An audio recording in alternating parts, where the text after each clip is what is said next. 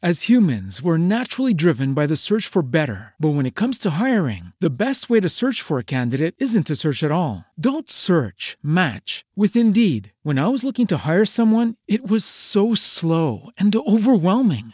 I wish I had used Indeed. If you need to hire, you need Indeed. Indeed is your matching and hiring platform with over 350 million global monthly visitors, according to Indeed data, and a matching engine that helps you find quality candidates fast. Ditch the busy work. Use Indeed for scheduling, screening, and messaging so you can connect with candidates faster. And Indeed doesn't just help you hire faster. 93% of employers agree Indeed delivers the highest quality matches compared to other job sites, according to a recent Indeed survey. And listeners of this show will get a $75 sponsored job credit to get your jobs more visibility at Indeed.com slash podcast. That's Indeed.com slash podcast. Terms and conditions apply. Hello, it is Ryan, and I was on a flight the other day playing one of my favorite social spin slot games on chumbacasino.com. I looked over the person sitting next to me, and you know what they were doing? They were also playing Chumba Casino. Coincidence? I think not. Everybody's loving having fun with it. Chumba Casino is home to hundreds of casino style games that you can play for free anytime, anywhere, even at 30,000 feet. So sign up now at chumbacasino.com to claim your free welcome bonus. That's chumbacasino.com and live the Chumba life. No purchase necessary. Group. Void were prohibited by law. See terms and conditions. 18 plus.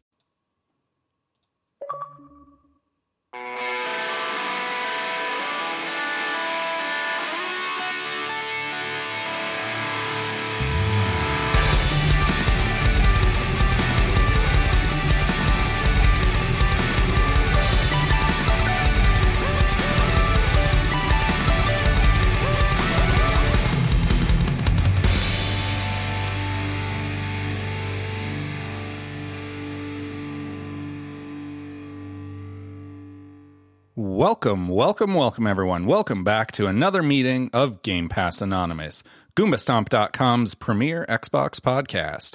I'm your host, Patrick the Law Morris, and I am addicted to Xbox. Joining me this week is my friend and co host, the tenacious Tim Miller. Hello, I uh, I have a huge problem, and that's being addicted to Game Pass. Ugh, just just Game Pass addicts, a couple of us.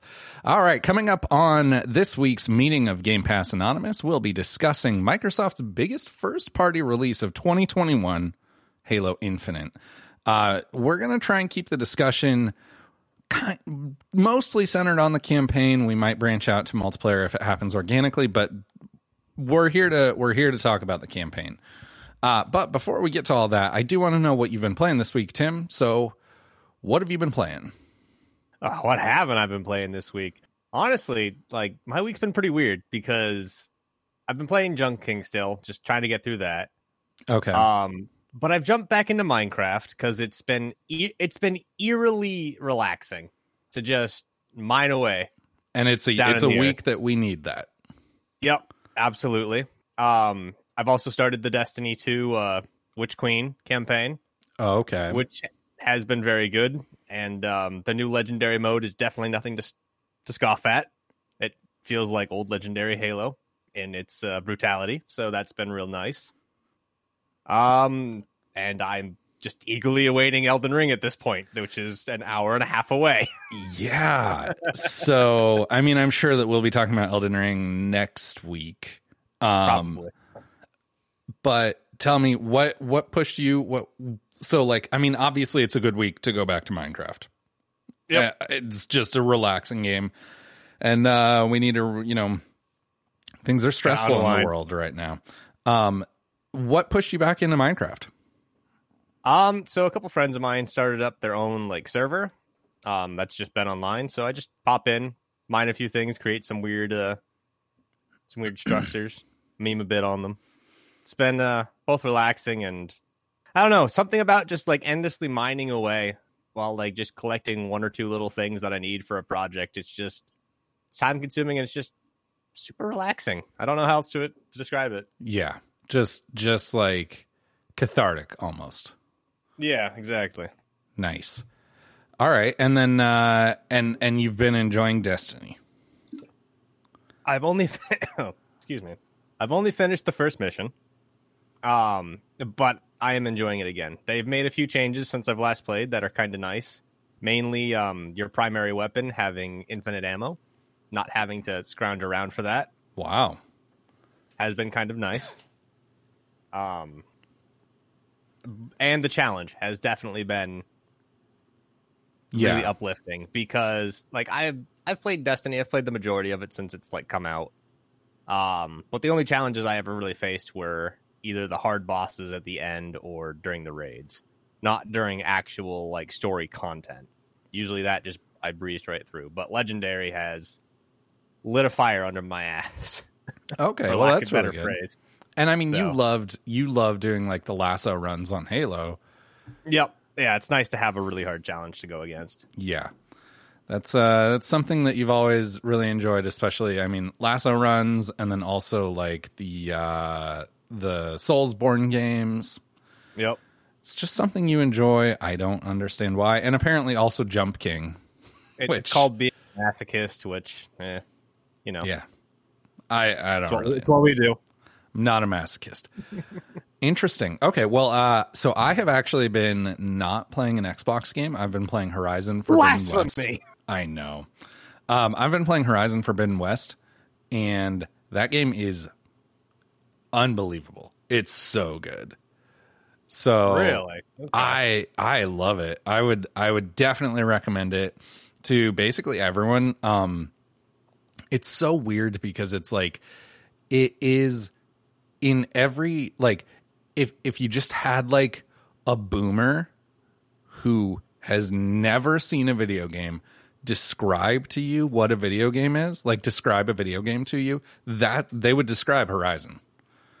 That you know, it's it's uh, sci-fi and you're running around with with a spear and a bow and arrow. And I mean it is just such like it is like um it, it is just generic to the point that like it's almost laughable. But then the level of like the degree to which it polishes and makes every single element of the game amazing just absolutely incredible. It's so weird because it's like okay ev- everything about this like feels as though it should be generic. Feels as though it's like almost like a like a like a fake video game that you see them playing on on like a you know a law and order show or something. But it's not. It's um, and it, and it's honestly amazing. I i absolutely adore horizon. The combat is just like almost perfect i don't want to i don't want to say it's perfect but like i kind of do um because it has that it has that level of precision and difficulty that you find in like a like a Soulsborne game, right? Incredibly involved, dynamic, and uh, precise combat, but it's still super approachable and easy to easy to like pick up and learn. And so it's got this really high skill ceiling, but it can also be done fairly easily and and uh, that it, that's I think that it's that's just a really tough line, tough balance and and line to walk. So, um, so yeah, I I, I absolutely love Horizon.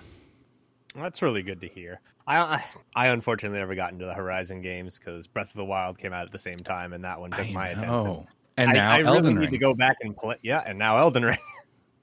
Every time a new one comes out, there's just something that's like just a little bit higher on my scale of I really want to play that. yeah, And these are supposed to be phenomenal games, so maybe I'll get to them eventually. yeah. I'm glad you're having fun with it, though. Oh yeah, it's it's amazing. And also, I mean, like you you didn't you haven't played them yet. Uh, for or um Zero Dawn, the first game. I I know that at one point at Best Buy it was eight dollars. So I'm sure that you it. could. I own it. I oh, you own it. Okay. Yeah.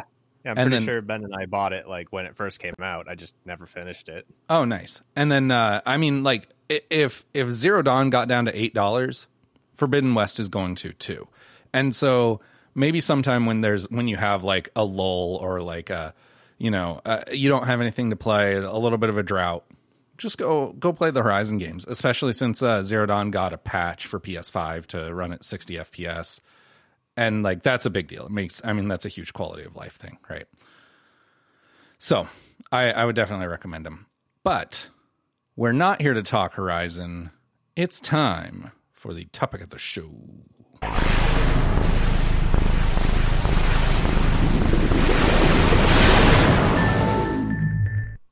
All right, before we get started um, on today's topic of the show, which is going to be Halo Infinite, specifically the campaign, we, uh, since apparently you have to do this all the time these days, we just want to issue a small spoiler alert. We will be discussing the campaign. There will be spoilers. If you don't want Halo Infinite spoilers, you should probably turn them turn us off now. Come back to us after you've finished the game and let us know what you think of our thoughts on Halo Infinite. Now, with that behind us, just give me your general thoughts on the game. Just like real broad broad strokes, you know, uh overview. So broad overview for me. I thought the campaign was all right. Um, I don't think there was enough story there. I don't feel like there was enough. Um, what's the word for it? Diversity in the biomes that you traversed. Yeah. Um, but in, overall, in, in gameplay was- everything. Yeah, but overall the the gameplay was solid. Movement around the map was fun. Um, it didn't feel like it took super long to get anywhere, especially after you progressed to unlocking certain vehicles and so on. Yeah. And um, hunting down secrets was also fun. So Yeah, um I I really loved the gameplay, but I disliked the campaign overall. Uh the multiplayer is a totally I feel like the multiplayer is like a totally separate beast at this point. Um, oh, I agree. It's its own thing. Like, yeah, and feel like two completely different games. yeah, and and I mean I love the multiplayer. Um but but the the campaign is just not I, I I didn't particularly like it. I just felt like they made too many sacrifices, and we're definitely going to get into those sacrifices, like you mentioned, biomes and whatnot. Um, I feel like they made too many sacrifices in pursuit of uh, of kind of making Halo their own, which you know, it- again, that's a difficult. Uh, that's another tough balance to strike. Is like, okay, you you don't just want to ape Bungie for too long, but also, you know, you don't want to change it too much. Um, but but I I kind of feel like they went too far in the direction of like they they made too many changes. Um, but let's let's start with the story. So you said that you felt like there wasn't enough story. Can can you expand on that a little bit? So, and I guess a lot of this comes from them trying to both validate five and push it as far away as possible Yeah. at the same time. Um, for those who haven't played it yet, and those who aren't avoiding spoilers, um, basically it happens. What? What would you say? Six months, a year after five, roughly. Uh, six I months. don't remember the it's six yeah, months. Six months. Yeah. Yep. Um, Cortana's gone in her whole like trying Killing to spree. yeah, killing spree, trying to protect the galaxy in her own way until the UNSC has enough, and you are ordered to stop her with a brand new AI, which also is based on Cortana. Um, you don't find that out until way later, but Yeah. Even though that was very obvious. but but at the very start of the game, it's over. You've already done that. They've like written Cortana like way out of the story. Right. So I it, you you said that there wasn't enough story, and the thing is, is there is a lot of story in this game. It's just not in this game. it's like, yeah, it, it's in the books. It's in the like the background. It's it all shit that they just happened off tell you about. Mm-hmm. screen. Like they reference it, but it's not in the actual game. And so I mean, like I want to see what happened between. I like I I want to see, you know. At the very least, the first mission or two should have been the siege on Infinity. Um, Yep. and and like should have ended like the first mission should have ended with Atriox dropping Chief into space, which is where the first cutscene ended. Um, but but I feel like that would have been like perfect for the first mission. And by the way, they they have been very forward about like they've been very forthcoming about this Halo is intended to be like a spiritual reboot for the series. Um, and and like that i mean a siege on the infinity gee what does that remind you of the pillar of autumn right Yeah, absolutely. It would have been great to just start off there, but no, they start with a cinematic. You get defeated quotations yeah and, and, then wake up six months later. and and i mean i i have notes on this i want to see if i can grab them um Absolutely. so so cortana dies off screen Yep. atriox dies off screen which by the way how the hell did like Not dead. not dead I, i'm aware of that but we're made to think that he's dead Yes, yes. until you watch the post-credits scene Well, the legendary post credit scenes. But yes. uh no no no he's in the post-credits scene oh, is he really? yeah so the only difference Okay. is the date um Oh, okay. And The- like the, I think it's the um the voiceover as well. I think that's that's also true yes uh but the the date gives you the impression that he may have traveled through time um or that like this happened i, I don't know somehow atriox is in the past if he's got flux capacitor technology, Will might be screwed. i mean that the banished right the okay Yeah. so so there's there's so much that happens off screen but overall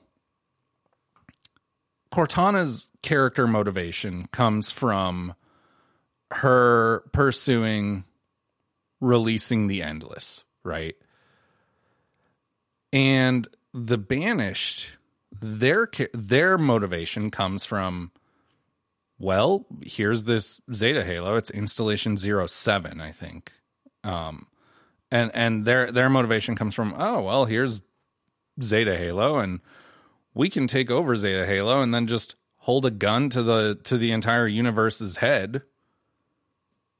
And and i guess my thinking is like what's your thinking after that what's your plan after that uh Escharum because i i don't know it, it just felt flimsy right Yeah. and, and then and then Chief's motivation is, you know, disable Cortana and stop whatever she's trying to do.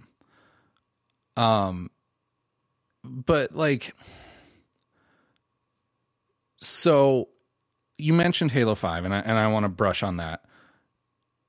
It somehow makes Halo 5 like retroactively better.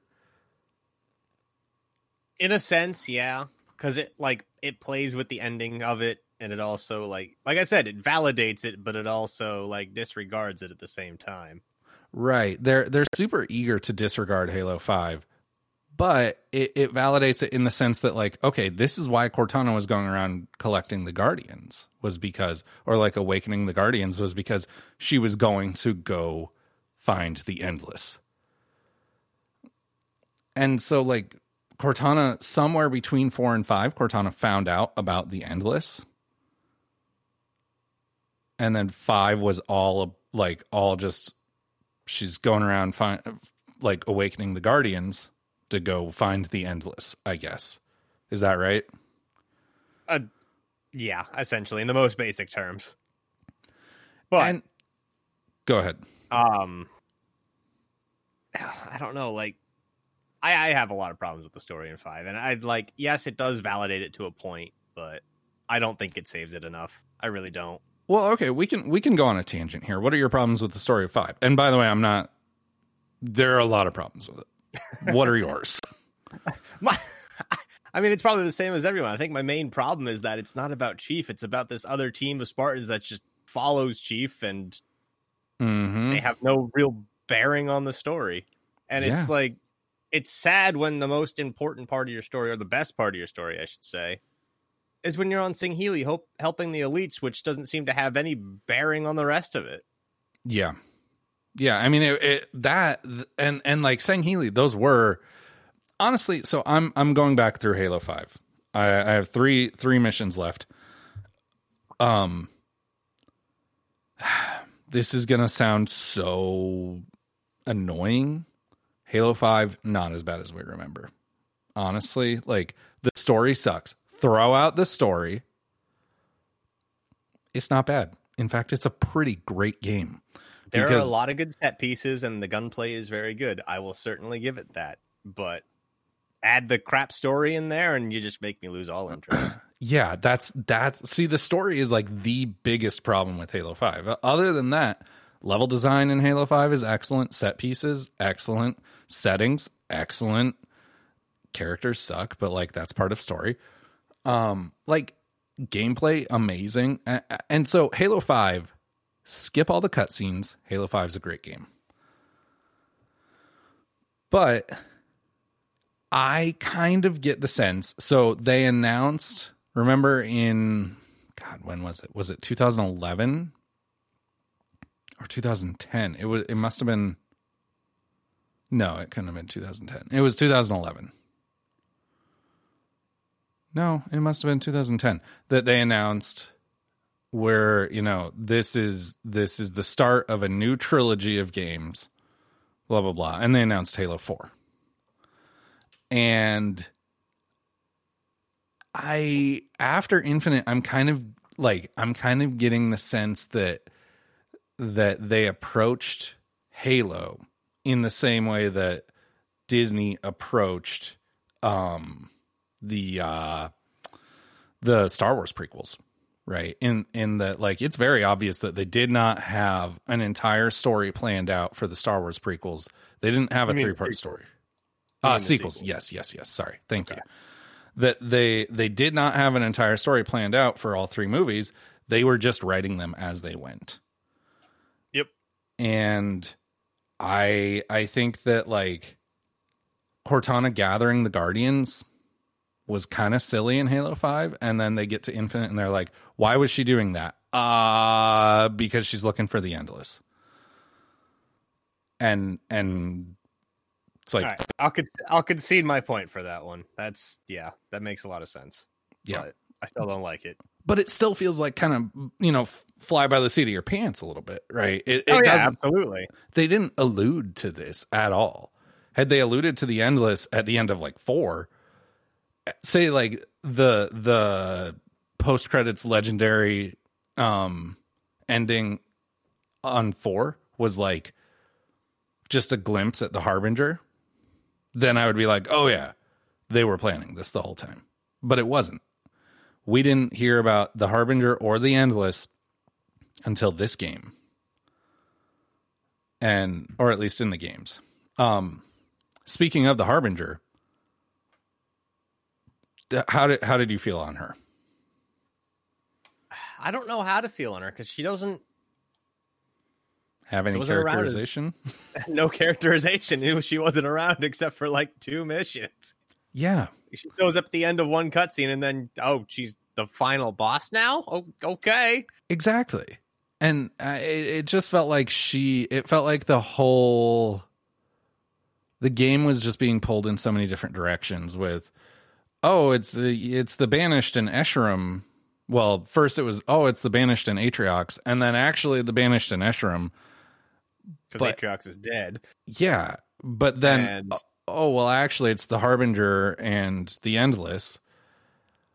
But You, yeah, it's, it's so weird because the Harbinger and this they're using the Banish to try and free the Endless, yeah, and it it just felt like there's so much more meat on the bone with the Harbinger story, but they kept forcing me back into the Escharum story, which like I don't give a f- shit about Escharum. like I don't. He's worthless. yeah, I mean, like they're like, all right, you you killed my protege Atriox. Now I'm I'm coming for you because Yeah. apparently you're still alive now, Eh. even though what you do shouldn't matter because I've already taken control of the majority of the ring. So why should I care about what you do? Exactly. And another thing that like to create a good villain, you have to give them power, right? You have to make them threatening. And Escharum is never given power. He's he's never shown to be a physical force. and I've never felt threatened by him for one specific reason. Master Chief spent six months sleeping in space until he was picked up by I am forgetting his name, but uh, the other I guy, have it. I have it. Fernando Espar- Esparza, Esparza. Yep. Um, the Marine that you spend pretty much the entire the pilot. with. The pilot. Yep. Yeah. Cool ass dude. Um, you spent six months in space, and you go down to the ground, and you still find that they're Marines fighting for their lives on this Halo ring, hmm where statistically speaking, How are they still there? How has Escharum shouldn't just wiped still. them out? yeah, Yeah, I, which like Escharum is never given that characterization of like we're never shown why we should be afraid of him. Like think about think about classic villains throughout history, right? Darth Vader. The very first time we ever encounter Darth Vader, what do we see what do we see him do? Like one of the very first things we see him do is just choke a guy. out. Right. He force chokes a guy. He's terrifying. Uh think about the Terminator, right? The very first thing we see the Terminator do, your clothes, give them to me. He's and then and then he just kills these random these these innocent randoms, right? Um the, the the liquid Terminator in T2, like the the very first thing we see him do is like we see him kill uh John Connor's foster parents. And and like I mean, any villain has to be given credibility by being threatening and and winning and being given this sense of power. And Escharum never gets that. You know who gets that? Atriox. Yeah, at the beginning of the game when he throws you off the fucking ship, And then he's and then he's sidelined. just, oh, he's dead. Yeah, and he's like, oh, he's dead. Bye. yeah. Why are they doing that? You got me. From that point of view, you got me. So it just felt like, and you know what? Honestly, Cortana was a threat. Cortana was a threat because we knew she had the Guardians. She was demonstrated to be threatening. Honestly, even Jul 'Mdama was was a threat because, like, obviously you have to know from the lore, but the but like we see he he's he's established as a threat in the first level of Halo 5 because the Forerunners are attacking his base. And it's like if the Forerunners are after you, well, there's some there is there is physical evidence of of is imposing threat. Not to mention his mentions in the books, as well Exactly. as Spartan Ops from Halo Four. Like, Yep. he was built up to be this pretty, uh, pretty big asshole. Yeah, So exactly. And and Escharum was just never established as as like nobody's afraid of Escharum. Why should we? be? no, So I didn't know he existed until we found out about him in a cutscene. It's like, oh, but the guy that threw me off the ship's not you. All right, then what are you gonna do to me? Exactly. And that's why it should have been Atriox. Because not only was Atriox established well in that opening cutscene, but he was also established well in Halo Wars 2. And I just don't so like and this is a question I wasn't even uh, is just coming to me now. I, I I didn't even plan on asking you this. Why do you think that they did Escharum instead of Atriox? They've got to have some plans for him later down the line. I mean, if we're gonna go back to like the legendary ending, um, Oh yeah. at the end of it all, like it shows him still being there and mentions a was it mendicant bias? Mm-hmm. Was it? Okay, Uh, yeah. Which is what Yeah. was it? Mend- it was one of the biases. There's two of them. Yeah. Um, for quick, just spark notes of this, there was two AI created by the Forerunners. One was initially created to combat the Flood, was taken over. The second one was essentially the um, I can't remember the names. I think it was Mendicant Bias. This is the second one, Mhm. It is. but um, it was basically responsible for um winning some of the crucial fights towards the end of the Forerunner War with the Flood, and giving them the time to create the Halo rings Yeah. who was then supposedly um, stashed upon, um, I guess Ha- Halo Ring Seven, whichever one this one Zeta Zeta Halo. Zeta Zeta Halo, and um, yeah, supposedly at least according to the uh, the ending there, Yeah, according to the legendary ending. which makes me think that something's going to happen between the two of them, and you're going to have to do something about that. Well, but I, I, I don't know. Like, there's a lot of like open air questions about what they're trying to do right now with it. Yeah. Okay. And and since we're on that topic, I I mean I have more of a superfluous, like superficial question. Why is everything important on Zeta Halo? Everything.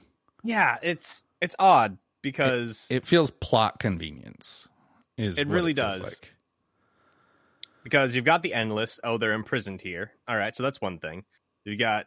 I'm gonna keep calling him mendicant bias because I can't remember the name of the other one. Who I- has been? I think it is Mendicant bias.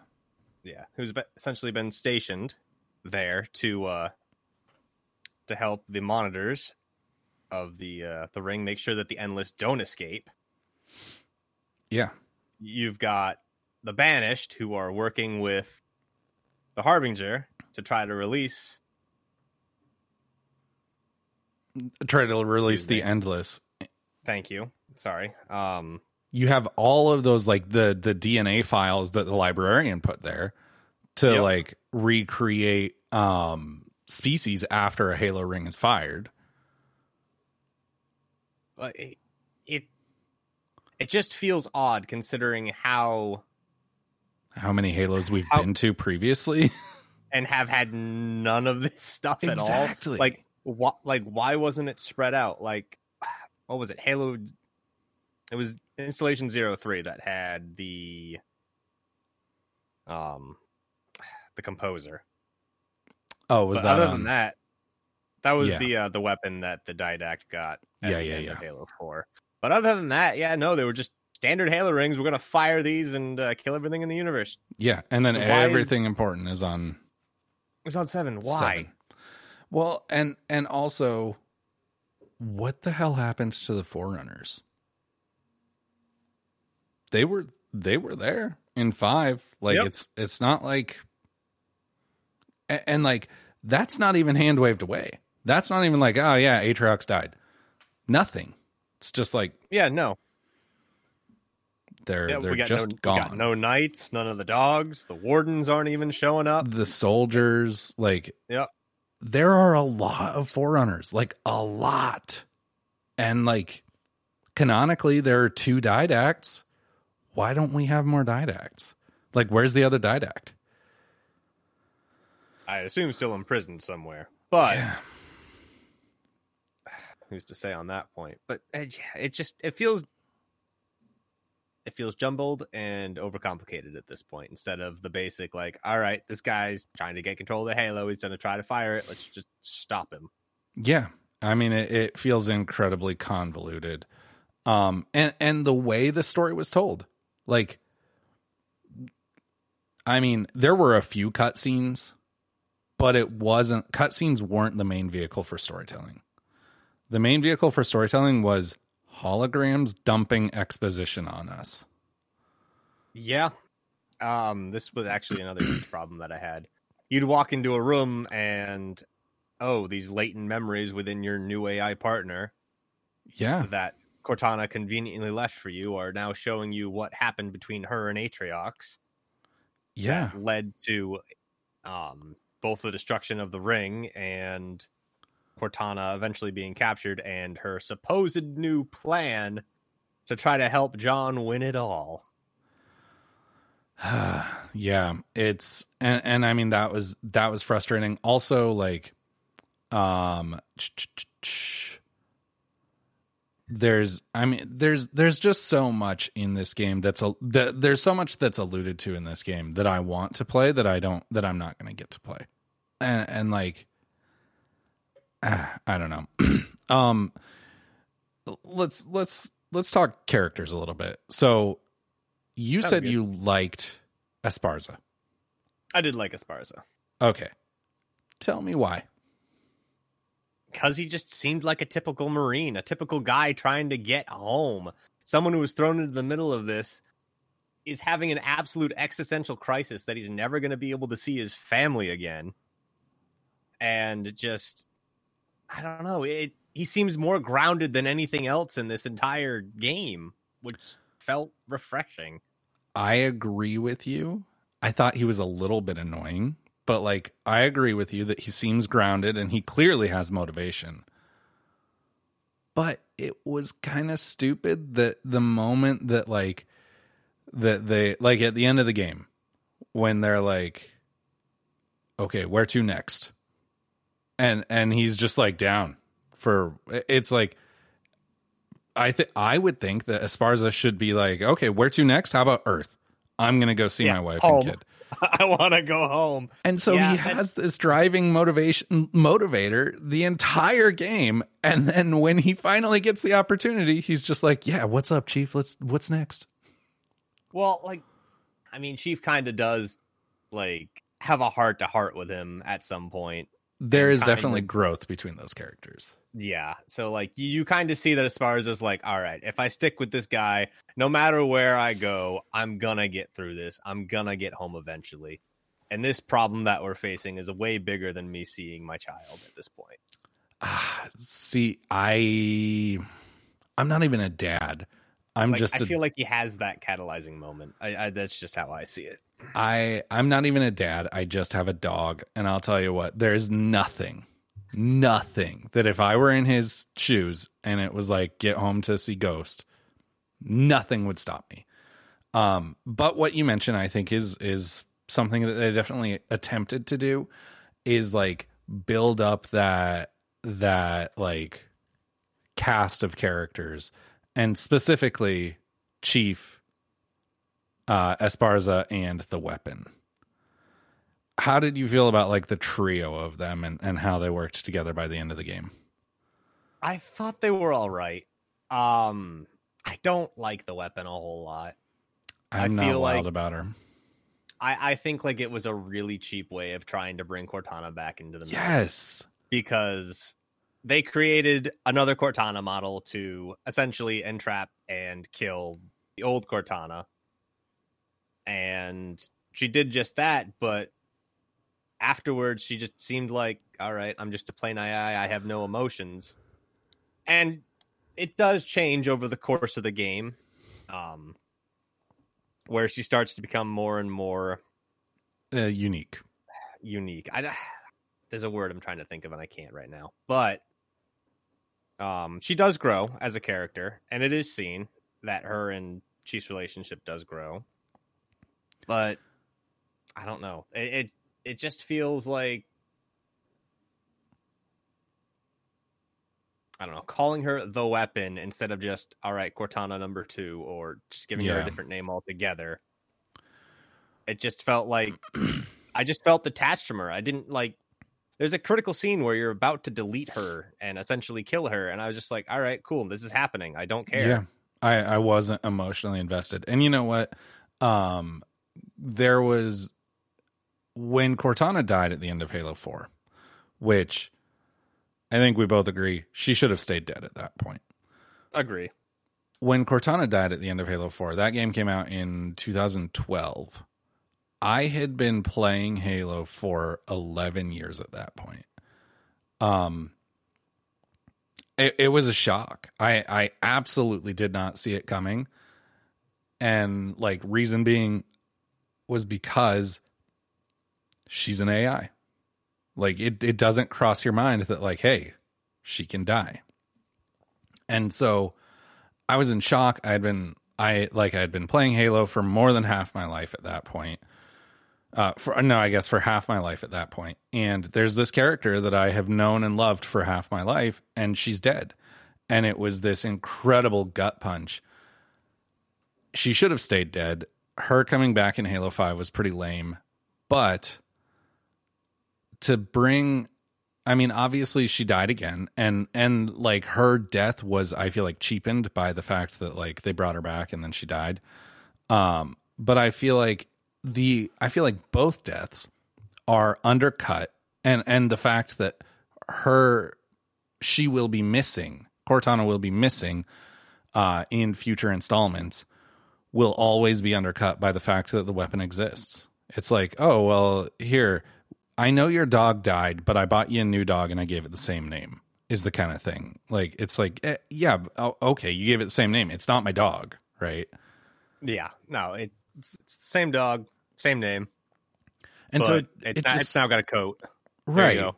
and so it just undercuts the the emotional uh, tax that the story that the story is supposed to put on you with Cortana.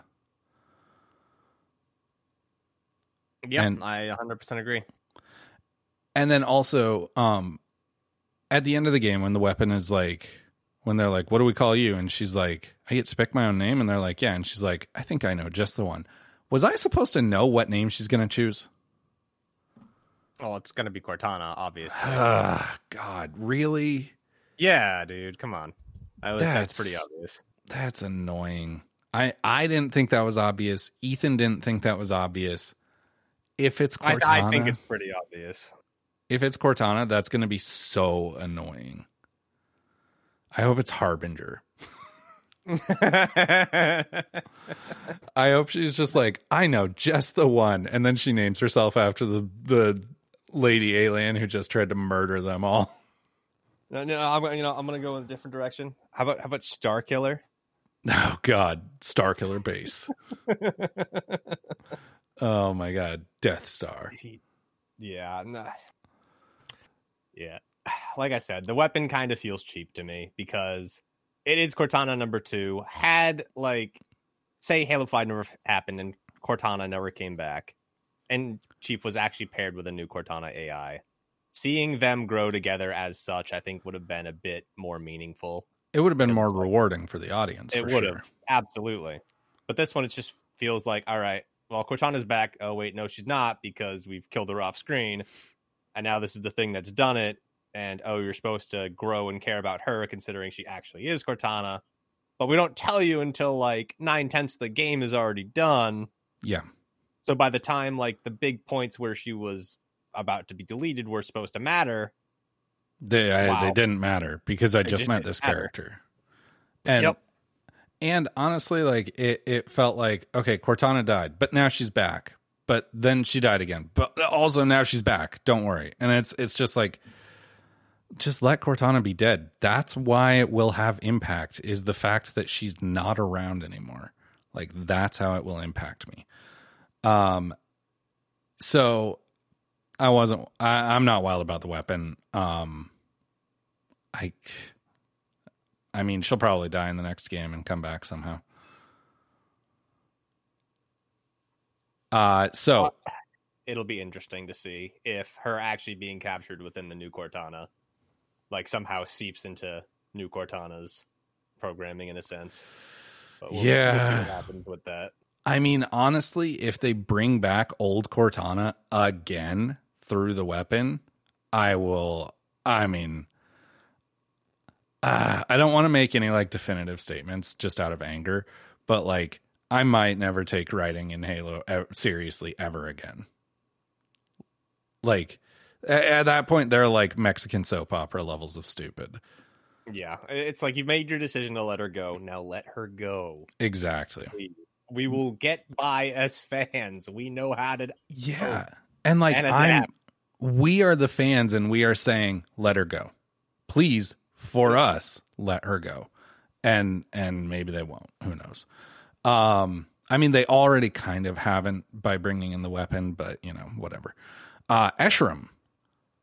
Wow, this was a bad character. We've talked about this enough already, but like replacing Atriox, a character who seemed very intimidating in the very, very beginning of the game, only to be like, yeah, I'm his mentor. I was the one who trained him, even though he's the one that created the Banished and did all this like important stuff that I really can't take credit for. But I, but I'm still the bad guy here, so pay attention to me. Yeah. And, and I mean, I know, I know that we we talked about him quite a bit um, in the story section, but I do want to I want to mention just even like not even looking at like depth and and his like not even looking at that, but just looking at like his dialogue. He is terribly written. Like his whole like you know in, in the promotional stuff. Uh, bare your teeth, Spartan. Like what? Remember It- it- remember like this is the series that brought us I am the monument to your sins. Like yep. that was something else. Bare your teeth, Spartan. What? Uh, You know that I don't bite, right? Like I'm not a dog. I yeah. don't think. Maybe a And- dog of the military, but And then on top of that, I, I feel like Escharum's character motivation being like, our story, the story of our battle will be legend. Like, that's dumb. no, his boss fight was stupid. You're, there's no legend here. Yeah. Like, uh, we fought and I won. And, and Yeah. like, it, I don't know. That's just such a dumb motivation to me of like, I want people to remember me. It's like getting a bad tattoo. Who are you again? Yeah. Like, uh, Like, and I mean, they tried it. They tried really hard to make you care about this character towards the end, because like even after the boss fight, Chief was like, "Yeah, he was a warrior. That's all he yada yada knew," and so on. yeah. I kind of respect him for it, so on and so forth. But it's but as like as a player, I'm just like I don't. Yeah, I don't. don't. care. And you know who he actually reminds me a lot of is Spartan Locke. In the sense that like he just showed up and they the the writers thought, "Oh yeah, we'll just tell the audience that he's a, a badass." And that'll all that's all we have to do. Which is not enough. Exactly. It's not, in en- these cases. it's not enough. You have to show, like you have to demonstrate it to me. And and they just like they made both Escharum and Spartan Locke these like very stoic warriors thinking like, "Oh, that that's, you know, that's cool, right?" And it's like it's not. I No, you're giving me discount Master Chief. Yeah. Congratulations. Exactly. Uh, so I mean, I didn't like Spartan Locke at all. I didn't like Escharum at all. Uh, Escharum, I think that Escharum being the main villain, at least the villain that we interact with the most as the audience, really hurt the game in a big way. Um, okay, uh, Cortana, because this game had a pretty small cast. Um, I, I think that them kind of recreating the original like Cortana model from like Halo One, I thought that was pretty cool. That was actually quite a nice touch in a lot of the cutscenes. Like, as much as we want to harp on this game, it did do a lot of things well, and this Right. definitely one of them. Yes, absolutely. And and I mean like we don't mean to just be sitting here hating on the game, right? Oh, we, absolutely not. But we both acknowledge, love Halo, oh, and yeah, but and we, wanted it to be better. Yeah, and we just acknowledge that. Yeah, there are a few faults here that we both just don't necessarily agree with. Yeah, exactly. Um, uh, but the but there being multiple Cortana models was really cool. I I know why they didn't bring back Halo Four Cortana because Halo Four Cortana was like Fan service. she was sexy. That the, she was good looking. Um, Big old biddies. and and they couldn't i mean because that was like that was the first time that they made a new halo game where it was like okay graphics are good enough that you can make this look like an actual naked chick and uh and that's what they did because that's what i mean historically that's what cortana always had been um Yep. and then they put clothes on her in halo 5 but to use her Halo 5 model for the Halo 4 flashbacks, like the scene where where they like flashback to her memories of um her saying goodbye to John at the end of uh Halo 4, it's like, ah, I wish you would have used the Halo 4 model. Like Yeah, it's like okay, I get what you're trying to do. You're trying to censor yourselves at this point, but Yeah. like, you made the choice years ago. Just just dig your heels in at this point. yeah, I mean you made the choice years ago and you went to the trouble to recreate the Halo 1 Cortana. Yep. So, recreate the Halo 4 Cortana. But she was too sexy. yeah, I mean, I loved Halo 4 Cortana. uh, okay, so actually, Halo uh, Cortana had one of my biggest problems with the entire plot, which was she just turned good right before she died. yeah, complete 180. She's like, oh, their humans are coming for me. Da da da da da. Oh wait, the banished are here. Oh shit, the harbinger's here. Just oh like god, they know turn. about all. They know about all the endless stuff. If I can't control them and they get a hand on it, John's fucked. Yeah, I guess I uh I guess I kind of need to help him now. Yeah, I mean, when just- so she was like, she was thinking that someone showed up, and she was thinking that it was John coming to like negotiate the human surrender, but it Yeah. was Atriox coming to negotiate her surrender. And then she was just like, "Oh, I guess I'm good now." Like that doesn't make any sense to me. Yeah, like I get like logically, like her being like, "All right, I'm kind of, I kind of need to do this so that John can actually win because he's the only one I've ever been able to really rely on in these situations." From that standpoint, I get it, but like her entire motivation over Two Over games. five Well, was- uh, yeah, I yeah. get. Yeah, no, two games. 5 Yeah. and 6. Yep. Was hey, I'm trying to bring peace to the galaxy by doing all this like bad stuff. Like, yeah. I, I don't. there wasn't any reason for her arc over 3 games, by the way, because 4 led to her death and then that enabled them to do the 5 and 6 thing or 5 Yeah. and infinite. Her arc over 3 games was concluded by I guess I'm a good guy now. Yeah. And that's really frustrating. Yeah. I, like I kind of want to equate it to the Star Wars in a way, like with at the end of Return of the Jedi when Vader turns suddenly. Like yeah, he'd been struggling with it for years, and like if you'd like know the canon and all that other stuff, sure. But like just looking at that scene specifically alone, it's like Yeah, one just- you're done. second. He's he's like trying to bait Luke into like let go of your anger and just use it. And Yep. then the next second he's like, actually I'm Anakin Skywalker again. Yep. This is just It, bad it writing. feels very reminiscent of that. So yeah. yeah. No, I, I agree with you.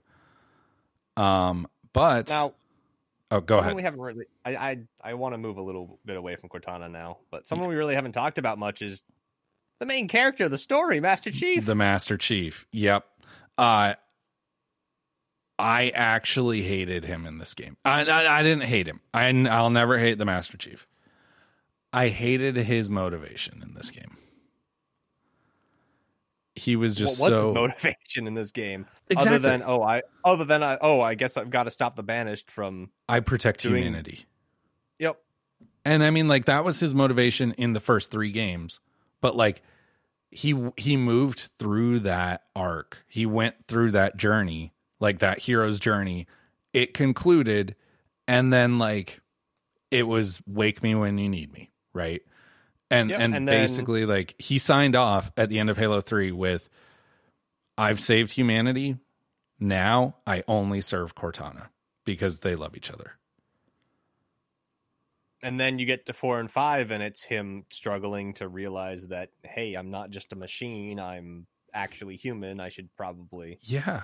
And and focusing on those emotions and stuff. And they touch on it a little bit in this game, but not enough for like character development, I feel. Like I feel like it was very stagnant and very repetitive of what we'd heard over 4 and 5. I I feel Um, like it was even regressive from that because his motivation in 1 2 and 3 was I protect humanity. His motivation in 4 and 5 was I protect Cortana. And then his motivation in Infinite is back to I protect humanity. It's what we do. And it's like you had some depth to your character going by protecting Cortana and being that dedicated to an individual. Yeah, but she's killed off screen now. He doesn't need that anymore. and then I mean that's mm. That's what it feels like. yeah, at- no, at I agree. I agree. Uh, so I don't know. I I feel like his character was just regressive and he like he didn't go through any sort of hero's journey and so like who who is the protagonist in this game in this story It's a Sparza. It's a Sparza. it can't be Esparza. also, I mean, I guess Esparza didn't really grow, right? Uh, the protagonist yeah. in a story is whoever grows the most, and and I understand that you're joking, but Esparza really didn't grow. He, no, he didn't. Is Not it the really. weapon? Kind of is the weapon. It's it feels more like a story of the weapon growing into the Cortana she needs to be for the future And like, instead of Master Chief progressing in a way that's actually meaningful. yeah, and I'm just not super wild about that. Like that's I don't I don't know. I, I I don't have a problem with the protagonist of a Halo game being you know, being someone other than Master Chief because even even though he sucks, Spartan Locke was the protagonist of Halo 5 because he's the one who grew the most, right? He grew from not understanding Chief to understanding Chief and his motivations and agreeing with him. Yeah, Uh, it went from oh, I'm just a soldier following orders to okay, you kind of have a point. This stuff needs there to be taken must be of. agency, right? Yep. But uh, eh, eh, no, that's actually a really good way to put it. Is he went from uh, just a soldier who takes orders, and that's what Chief regressed to in this game. Is I'm just a soldier who takes orders, and that's like that's incredibly disappointing to me. You know, it's not disappointing though. What? How good this game looked. Yeah. I mean, yeah. So presentation, they they took an extra year, right? It looked really good. I'm really glad they took an extra year because we all know how laughable. it Yeah. when they showed it the first time. Yeah, and I mean I was even a bit of an apologist for for that original demo. Um but I'm glad that I'm glad that they didn't uh, I'm glad that they took that extra year because the game looks really good. Halo has never been like the the graphical showcase on whatever current Xbox it's on. Oh yeah, no, it's never meant to be that like let's push the limits of what we Right. can do graphically. but this one I would say looks excellent. I it- Oh, yeah. it's, it's always looked very good. Um, especially like looking at like Halo 2 looked amazing on the original Xbox, but it wasn't Splinter Cell Chaos Theory, right? And then uh Halo 4 looked incredible on the 360. And honestly, I can't think of an Xbox 360 game off the top of my head that looks better than Halo 4, but I'm sure that there's one out there. Um. I don't think any beat it in terms of skybox. I'll say that much. Oh yeah. but um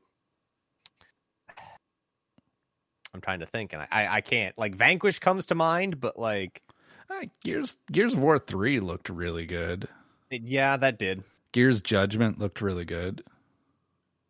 Um, but but then like Halo Five, honestly, it still looks good, but it's not the best looking game on on Xbox One. Like it doesn't look as good as Control. Um, oh, absolutely not. It doesn't look as good as Red Dead Redemption 2. Uh and and this game, I mean it, it it looks really good, but it doesn't look as good as other games on on the platform. That being said, I it's gorgeous. It's still it's gorgeous. gorgeous. It's the best looking Halo game ever. Yeah, like God, I I would climb to the top of mountains and I would just look around in awe. Yeah. Or I would like or I'd drop out of the sky and like be able to see my surroundings as I drop into the like enemy camp with like bunch of buildings, at each one looking unique. And you know, something that I really love about it is that things look real again because something that I've that I really love about um about the older games like one two three and Reach is that things especially Reach is that things had this very like grizzled realistic look. They didn't I mean it was sci-fi and it was obviously sci-fi, but they didn't look like, you know, super shiny sci-fi like you see, you know, like you see uh, like what just immediately springs to mind. But like it didn't look like the Jetsons. Um but but then Halo 4 and 5 did look too shiny, right? They they they messed with the art style too much. Oh yeah, the aesthetic for a lot of the Forerunner and all that stuff was just way too shiny. It didn't feel gritty enough. Yeah, It didn't- exactly. It didn't. It didn't feel like it fit the universe. It looked great. Don't get me wrong. It just didn't. it It didn't- didn't, it- it work in didn't fit. Halo. Yeah, Yeah. but this game looked amazing. They brought it back and they did a lot of good things. I think like they returned to a lot of um what Bungie had originally built. Yes. Like you'll see a lot of structures throughout the game that you would have seen in Halo 1, Halo 2 Yeah. on the Halo. Absolutely. And the doors. Ah, God, I love Yep. the doors. The triangle doors. doors. or like Mhm. the diamond shaped doors. Yeah, Ah, the return they're- to that was beautiful. It's any time that they do that in a Halo game, it's just it's just like a I don't know. It's it's a line straight to my nostalgia. Like, oh, I love you. Like when when Bungie brought back the old dropships in Halo Reach, like the dropships from Yep. Halo One. It was like, oh, I love you. Um, but yeah, no, I, I totally agree. The architecture looked really similar the to the old games. The art style looked very similar to the old games. It wasn't as busy as like Halo Four and Five were, um, visually Yep. and Chief's armor. Oh It- my god.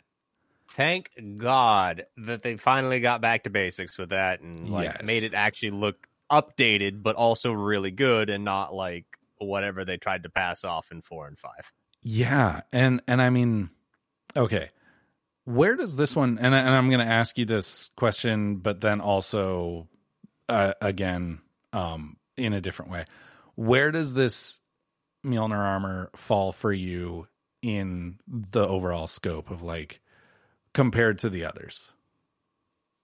Um, so I like it better than Reaches. I I don't like the five B variant. I never have. Um, Five B. What you like the base like rookie armor for um Noble Six. Okay. Um. So so what about what about the rest of like Master Chief's armor from like Halo one, two, three? So I like nostalgia's talking here, and I know it is, but I still like one and two more. I think like the two Halo two three. Look, it, that that is Master Chief to me from Yeah. Halo two and three. Like, what is that? The Mark six. Uh, yeah, I think so. Yeah, that is Master Chief to me, and See, nothing I don't think is ever gonna outgrow that, unless like they add wings or like flaming fists or something really ridiculous. fists. That Flaming would, fists, yeah, there we go. that would outdo it for you. I'm gonna Yeah. look it up. Uh, da, da, da, Halo Two Anniversary. Which, by the way, Halo Two Anniversary is incredible. Also, gorgeous game. Uh, yeah, absolutely. Halo Two Anniversary Master Chief. Absolutely bullshit on LASO though. Never again will I try that. Oh, really? I finished it and no, never again. Not See- and yeah, and that I, I'm I'm mainly hating on three four three and their freaking servers though at that point because I kept getting disconnected mid game Oh, when playing enough. with a buddy. But Oh yeah. Well, no. Does co-op on Master Chief Collection do servers now? It started as P2P. it is P2P, but like Oh, the connection God. between like the connection that they like I don't know how exactly they do it, but there's something on their end that absolutely makes Gravemind and like two other levels practically unplayable in co-op just because they won't they won't stay connected. They'll just be like, "Oh, you've lost your connection. You're but you're you're you're dead. Goodbye. Start That's- over." That's super annoying. I, I feel like they added servers though, which would make sense as to why you were experiencing that. Maybe they did. I I don't remember. I haven't looked into it in a long time. So I But it think was awful. Yeah. I I think that personally I am to I'm to I'm going to put Halo Infinite Master Chief like looks wise as a tie for first with Halo 2 Master Chief. Halo 2 Anniversary Master Chief. Okay. And then ah this is a hot take. I don't I mean I lo- I love all the Halo games. I don't love 3 as much as I love the other Bungie games. 3 is my least favorite of the Bungie games. Wow. Yeah. Even even ODST beats it out. I'm surprised. Oh, okay. I guess I'm not. I'm not a big uh, like. I enjoy ODST, but I. I mean, it's okay. Th- ODST is my least favorite. You got me there. You got me. Um, All but- right. So long as we've settled that. Yeah. Uh no, so but yeah, I no, I love 3, but I think aesthetically 2 was better and I think aesthetically 2 anniversary was way better than Halo anniversary. Um, and and I think that aesthetically, Infinite is is right up there with Two Anniversary. Maybe not quite as good as Two Anniversary, but it looks amazing. Um, and then, uh, and and I mean, we're running out of time here, but the open world. I wanna I wanna touch on the open world because I think that this is where we agree the most. I personally feel like the focus on the open world and bringing the open world to life is what made them sacrifice things like cutscenes, action set pieces, settings, biomes, storytelling. I think that the open world is the reason that this doesn't feel like a proper Halo game. I definitely agree on that point with you. I think while it was very fun to play around in, Yeah. um, I don't feel like it contributed to the story enough to Yeah. to Absolutely. really make it worth it. It- it- Because like like you Go- mentioned, we had the lack of biomes. You have a general foresty, mountainy area to play in for the majority of the game. Any story mission though was inside of a forerunner tunnel system. Yeah, it was all all, just same. and and so we didn't have those and and I mentioned this in an article I wrote uh, a couple weeks ago. But like you look at Halo 1, right? Halo 1 you start on the Pillar of Autumn, then you land in like a wooded forest type area similar to what Halo Infinite is.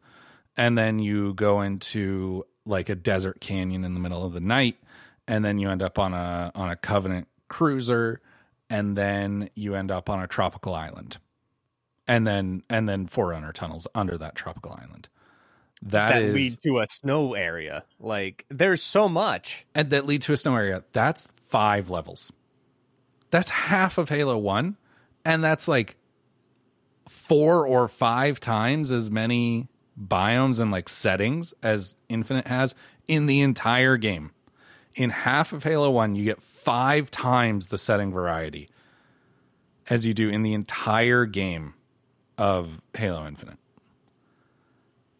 and that's Yeah. frustrating to me It as much as I hate saying it, the open world blended together so much that like none of it was super unique and stood none out of it is aside memorable like aside from the giant tower. Like I think that's like the most memorable portion of it. Yeah, and and you know what? Uh, so like I like I mentioned, I I have been going through Halo Five recently. I still remember Halo Five. Like I still remember the levels. I still remember Meridian. I still remember Sangheili. I still remember running down the face of the of the Guardian. Like I still remember Halo Five. I don't remember. Like honestly, I don't remember any part of Halo Infinite. I okay, I remember the tower, but that's basically it. Other Yeah. than that, it's like it's all. I- I mean, I remember being in Forerunner tunnels, and I remember being in. Uh, I remember being in wooded areas. That's it, and that I mean that I just described the entire game. On the flip side though, there was a lot of good in the open world. Like there was a lot of fun things to play with. Like God, I think some of my favorite moments were just loading up a uh, a transport warthog with a bunch of marines with power weapons and just going around and raising hell. Yeah, Like eh, those were some of my favorite moments in that game. that was a lot of fun and also like the vip targets were super Yep. fun like Yeah. the I, I think that one of the things that was sacrificed in service to the open world was um was the fact that that you didn't have these like these linear levels so these these action sequences couldn't be tailored right? They couldn't be tailored perfectly of like okay the the developers know where you're going to be coming from when you're going to be coming from there and they they can place enemies spec- in specific places to make it engaging and fun right? Because it's an open world it's just like you could be coming from anywhere at any time and they don't know. And so so it's like okay that it, it, that it's fine that's fine but it it sacrificed that feeling of a tailored experience. But the one time that i actually was happy that that had been sacrificed was the vip targets. They were they were just super super fun to like okay uh there was like for example there was a the brute that you got the the scare the skewer from like Yep. the special skewer i just like climbed all the way up to the top of that forerunner thing and I just picked him off, picked him off, picked him off until it was like until there was a manageable amount of enemies left at the bottom. And then I jumped down with a brute hammer and just smashed. And it was like that was super fun and, and a unique experience that no one else had but me. But that was kind of the best part of it was the was the the VIP targets. Yeah, I mean, it was a fun little sandbox to play around in, but overall, it didn't tribute, contribute to the story enough to make Right. me love it. Right, right. It didn't service the story, and it didn't service like it did a disservice to the rest of the elements of what makes a Halo game. That I feel like the open world wasn't worth it. I would have been much more accepting and embracing of the open world had this been done in a spin-off similar to ODST or even like a spin-off like Reach. But this is a mainline Halo game. It should play like a mainline Halo game. That being said, there is one good thing to seek to seek out within Okay. the open world: What's that? the radio towers. The radio towers. I'm, I'm sure you will 100 percent agree with me. this. Yes. I and you can just stand there and they talk to you. Like yeah, for for for ages. if you stand there long enough, they will just start talking to you. Which was like it's so funny because I'm and I'm sure that you I'm sure that you listened to the to this, but there's this uh there's one Unggoy that you can find in Halo 5 when you're on Sangheili and he's talking to the uh he's talking to the an elite. They're like sitting on on the side of a cliff and he's talking to an elite and you can just sit there and listen to their conversation and he is so funny. And i'm sure that that's like where they got the idea for you know we're going to do these these grunt radio towers. But uh, in halo 5 one of the things he says he's like god what does he say? He's like you know sometimes you're just you just be mean to people and then you get you get this reputation for you're just such a mean guy. But like you were only mean like what three maybe six maximum nine times and everyone thinks you're a mean guy and it's like that's just that shit is so funny i love the Unggoy and i love the radio towers Oh yeah, it's great because like as you mentioned, like a, there are a lot of Easter eggs actually throughout Halo that include the grunt. There's one in Halo Three and there's one in Halo One that are yeah both fantastic. Like I don't remember if there's one in Halo Two. There probably is, but I can't Probably. remember it. Um, but yeah, it's just nice to just hear this ridiculous propaganda oh being yeah spewed out over the airwaves. Like as soon as you get close, and it's just like, all right, this this is nice. This well and this and i mean you get the radio towers and then you also get like their battle chatter is top shelf in this game oh yeah, like when you die for once in my life i'm not dead like yeah, the banter is exquisite. Like yeah there are a Uh, lot of little things that they did well in this, and yeah i mean there there are a lot of small things to enjoy here absolutely. I i love the you're dead and i'm not? This is amazing! Like I could just go on and on about the Unggoy and how perfectly like that's something that 343 has really really done well is they've taken the Unggoy and they have made them this incredibly lovable race while still being villains. yeah, Like uh, what 343 has done with the Unggoy is just incredible. they're just a bunch of cheeky assholes, and it's it's fun. They really are. All right. Um so just overall conclusions. I think that this might be my least favorite Halo campaign. Um, it's close for me. I think I still enjoyed it a little bit more than five, and maybe even four. Um, What? Four is yeah. great. I don't like. I don't. I just don't like four and five. I don't know. A lot of it just. It feels disjointed. It doesn't feel like they each just feel like their own self-contained mess.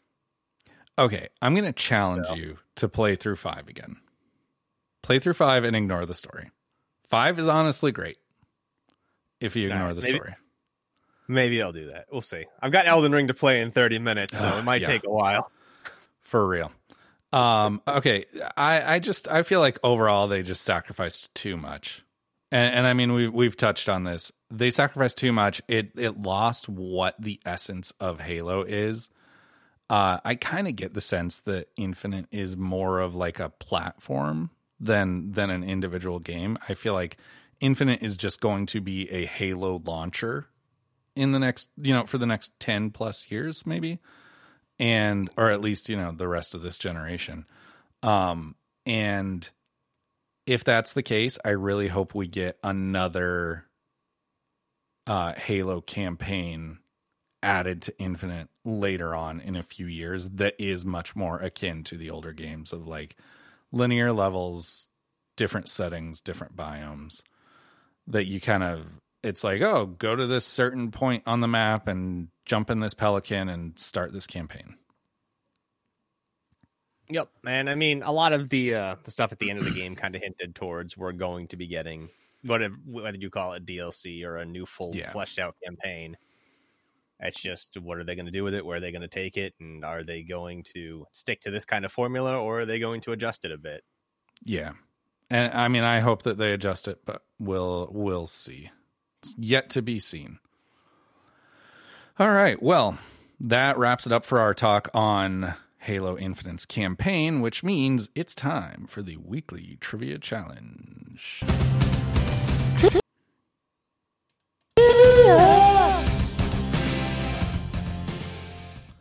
All right, this week's trivia question.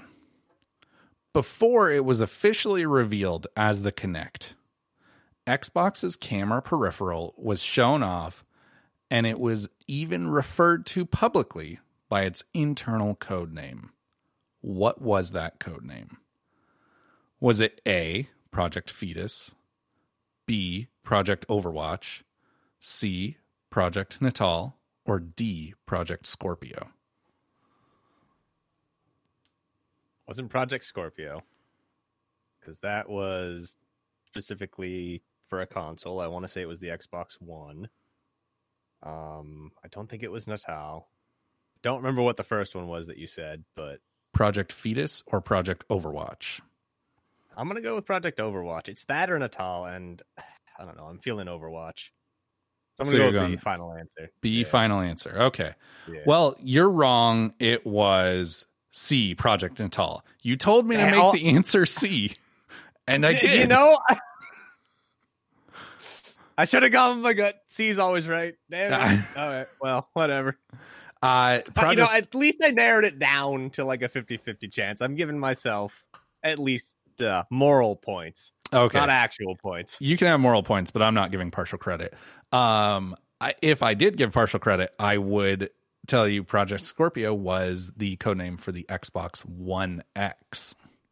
Okay. Yeah, I, I knew it was one of the actual console releases. Yep. So you were you were definitely on the right track with that one.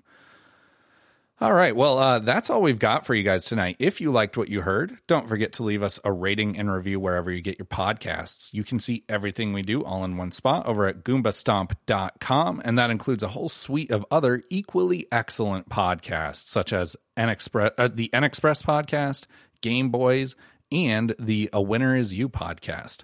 Again, all those can be found at goombastomp.com. Make sure to come back next week for another meeting of Xbox support. Until then, have a great week, and we will see you on Xbox Live.